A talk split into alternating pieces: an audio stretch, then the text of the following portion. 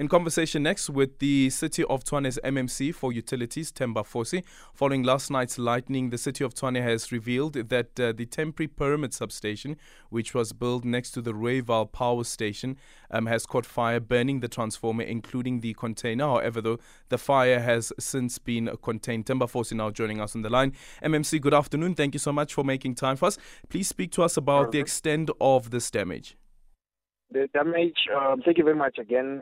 Thank you very much for allowing us an opportunity to present our case. The extent of the damage was two transformers that need to be replaced. And it is, you're right to say that this is in Rooiwal, but the substation that went is a Pyramid substation that is just next to the power plant, which powers our Rooiwal wastewater treatment plant and the farming communities around Rooiwal. And what's the effect of that?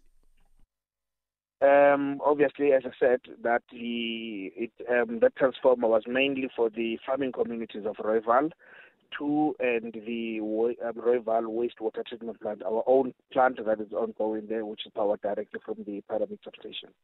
Sorry, I meant what's the impact of it? Has it had any impact on residents on the farmers, and what's the extent of that? The damage is that they would not have access to power for the next coming day or two, up until we get to replace the two transformers. And the damage is exorbitant, I must say, because we would be having a plant that would not be functioning properly due to non-provision of electricity, and the communities around there, which is predominantly the farming communities of Rooiwal and the Panacot area, that would not have electricity as we speak. So are you convinced that within the next 48 hours that should be sorted out, considering also the concerns that have been raised with the Rooiwal water treatment system?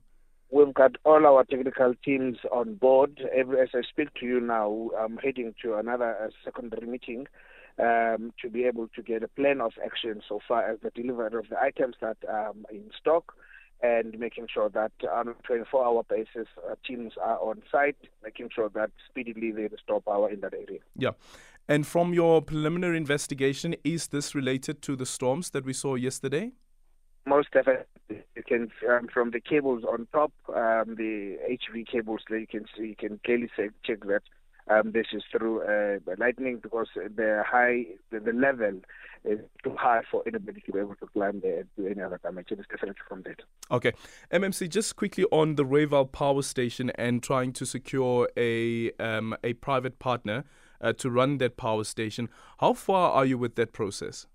As I speak to you, the report was passed on the 4th of September.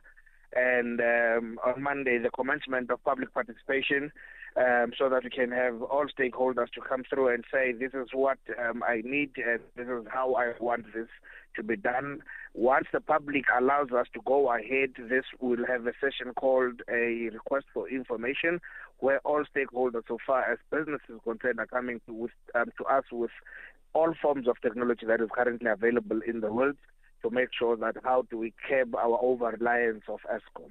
Yeah. The intention is to have at least by the year 3 to have at least 1,000 megawatts onto the grid, so that we can curb the over-reliance of Eskom 1, 2, and cut also the expenditure from our side to Eskom. Yeah. And this power station will still be using coal? Whatever. The thing is, the reason for a request for information, whoever coming with waste to gas, waste to energy, gas to energy, whatever technology that they're coming on board with, we are open to it. Remember, this is not a one-shoe-fits-all approach, because we also have Pretoria West Power Station that is still available, which we want to also partner together with any other person who's got potential and an appetite to make sure that we expedite the under-reliance of Eskom, to make sure that when we are on stage 4, then at least we can be on stage 2 in the city. And make sure, because the implications of load shedding, Aldrin, in this area, it's quite catastrophic. So we've got a business to take care of and make sure that during load shedding, at least people can still go ahead and work. Yeah. And I know that you're still going to go to public for that request for information. Would you also be looking into the type of company that you partner with?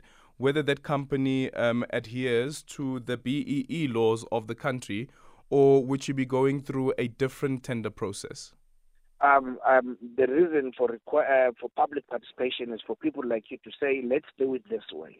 We want, because this is our city, we want you to give this to a company that, one, has the best interest of the city at heart, two, making sure that the current personnel that we have on site are being secured, three, making sure that it is business-worthy and the business case that does make sense to the city, three, it is that it's going to empower our local people from around the areas of Rooiwal, Bon Accord, and Hammanskraal people to be able to excite revenue for us and make sure that we get ourselves out of this quagmire.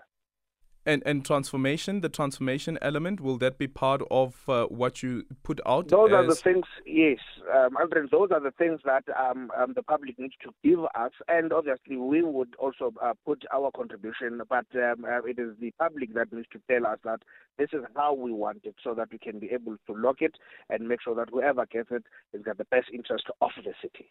Have you received any interest as yet that has been expressed?